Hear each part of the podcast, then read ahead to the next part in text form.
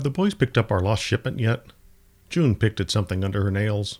She needed to take a shower. Muffin beeped. The boys aren't the ones fetching the shipment. Argmon has redirected the ship. I'm performing calculations to ensure it will stay in orbit. Didn't you already do the calculations?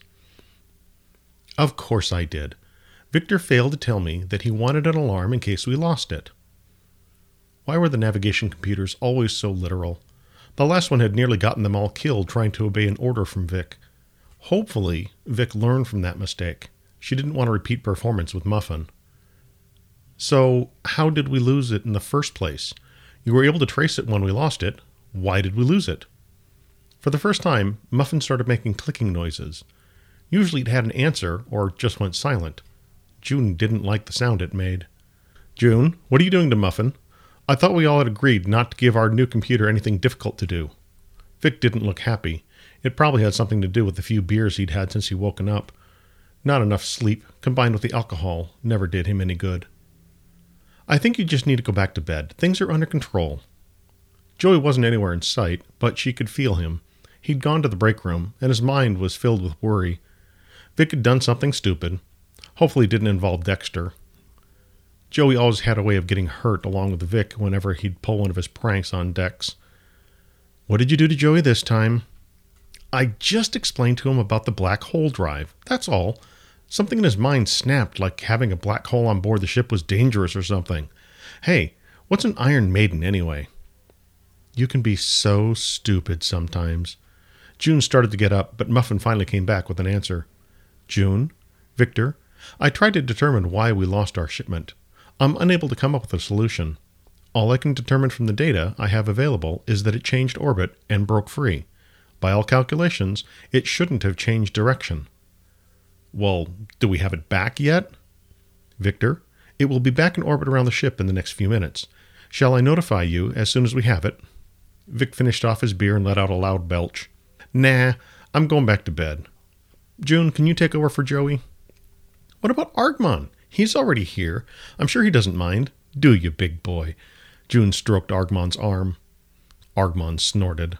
Fine. As long as someone is up here, I don't think Joey is right in his head at the moment. I don't know why, but I think he needs some time to digest the whole black hole thing. Why is it so hard for him? Vic kept on talking as he walked away. Argmon, let me know if you need anything. I'm going to take care of the two babies. The Shathar gave a growl, but didn't look away from the controls. June, dear, we have the planet back in orbit. I just thought you might want to know about that. Thank you, Muffin. I'll let you and Argmon get us back on course. June needed to go back and check on Joey. The best she could tell, he'd gone into a state somewhat related to shock. He'd always been so accepting of everything around him. Why would this one little thing suddenly make him worry so much? It wasn't as if it just appeared, it had been there the whole time. He was smart and understood a lot of things. Why would the propulsion system of a spaceship scare him so much? She'd just have to get in there and talk to him. She liked the way the lounge had been upgraded. It still had much of the same furnishings as it did before, but now it was so much bigger. They weren't cramped in with their knees bumping the small central table and with nothing but Beer's Vic machine on one wall. Now they had a wide variety of refreshments to choose from.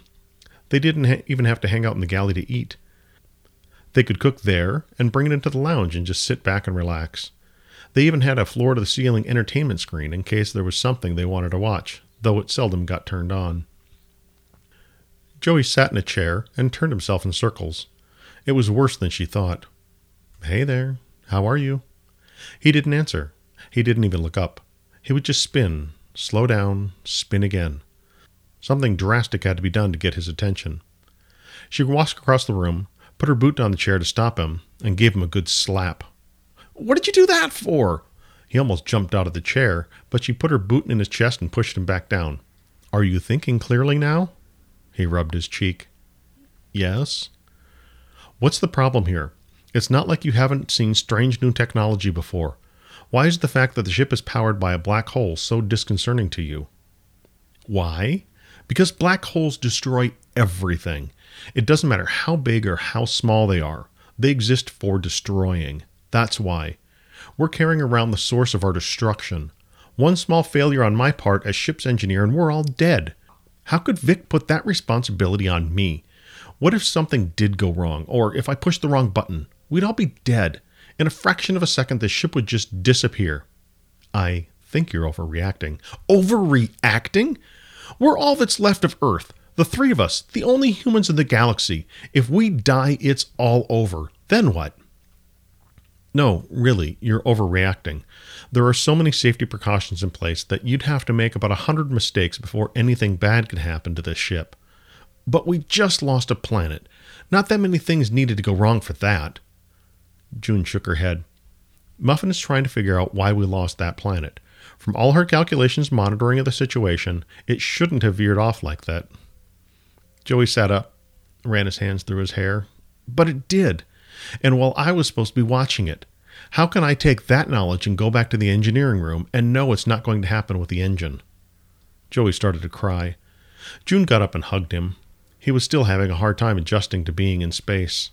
Most of the time there wasn't anything to do, or even though he'd taken studying the ship, he still didn't know a lot about it. Perhaps it was just the pressure of the situation. Maybe it was because he was still so young for everything that he'd been through in such a short time and for the most part, he'd held up well. It was just that one little thing he couldn't get past. She took a deep breath and pushed relaxation into Joey's mind. With each breath, she could feel his anxiety flowing away. His crying stopped. His heartbeat returned to normal. Thank you. She kissed him on the head. I know it's still early, but I think we should get some breakfast. June, I thought you would like to know that we're back on course. Thank you, Muffin. Please let Vic know. He's already asleep. I've administered a gas that will ease the effects of the alcohol he drank. June laughed. Muffin was good at doing things like that. Vic would probably be upset, but at least he wouldn't wake up with a hangover. Hungry? A little. The two made their way from the lounge into the galley. The galley was one of the only places that remained similar in construction. It still had the same benches with the long table down the middle. The food storage had been greatly improved, and they had means to cook more food. Argmon still did a lot of the cooking, but June had started to get the cooking bug. She figured now would be a great time to cook some breakfast. For the most part, they could find food similar to what could be found on Earth. As long as June had spent in space, it didn't matter much anymore. As long as there was food to eat, she was happy enough. The hardest thing to do was to fight off the boredom, and that was never a small task, even though it was trying at times. She liked it when things went wrong, the last couple of shipments had been so routine that they were downright dull. She hoped they could take a few weeks off to regain their sanity, but Vic insisted that they do one more run before taking time off. It wasn't like the supply of undeveloped planets from the star cluster was going to slow down any time soon. They couldn't even get up to full speed with a planet in tow, which meant they would take much longer for the trip back. What do you feel like eating? she asked. I don't know. Well, we're fresh out of that, so we have to pick from what we do have. June pulled Joey in and kissed him on the cheek. She'd hoped this would break him out of the weird funk because of the black hole issue. He sighed. Seemed like that didn't help very much. Fine, sit and be quiet. I'm going to make some food. I'd love to help. A golden robot with bright blue accents popped up from the corner of the galley and nearly scared June out of her skin. Joey let out a squeal as well. Bob, what are you doing hiding over there? Bob stood for Binary Obedient Butler, but for June, the robot was just a pain in the rear. If it heard you in the same room, it would pop up just like it had and try to be helpful. More often than not, it just ended up in a disaster. Vic and his hopeless causes. Miss June, I only want to help. Vic said I should be earning my keep, and if there's anything I can do, anything at all, please just let me know and I'll take care of it. Its friendly voice only grated on June's nerves. More than once she'd tried to eject the thing out of the airlock, but Muffin wouldn't allow opening the exterior doors to purge the robot off the ship. She didn't know if they stuck together because they were both artificial life forms, or if Muffin really would keep any crew member from being ejected into space. Beyond just being annoying, June didn't like that a presence was in the room and moved about the ship, and she couldn't keep track of it. She liked to be able to walk into any compartment of the ship and have a good idea of who was there and not be surprised. Even though this bothered Vic, as he couldn't surprise her, she liked knowing where everybody was. Bob, why don't you go clear the lounge while I prepare some breakfast for Joey and me? Absolutely, Miss June. I would love to do that for you. Is there anyone in there? Should I go right away? Will Vic be pleased if I do a good job? I think he will. I should take care of it straight away. Thank you ever so much for the suggestion. I know exactly where the cleaning supplies are. Bob, go now, or Vic will be most displeased. Bob scurried out of the galley. Clangs and clatters came from the lounge, and something crashed to the floor. Muffin beeped. Bob, stop whatever you're doing. I will need to get the cleaner bots and clean that up now. You could try to be nice to him, you know. Joey's muffled voice came from his head, being wrapped in his arms and wrestling on the table. I don't have to. Something banged loudly on the outside of the ship. You've been listening to Hollow, V&A Shipping, Book 2, written and read by J.R. Murdoch. For more information about this production and its author, visit jrmurdoch.com. There are a lot of ways you can choose to spend your time. Thank you for choosing to spend it with me.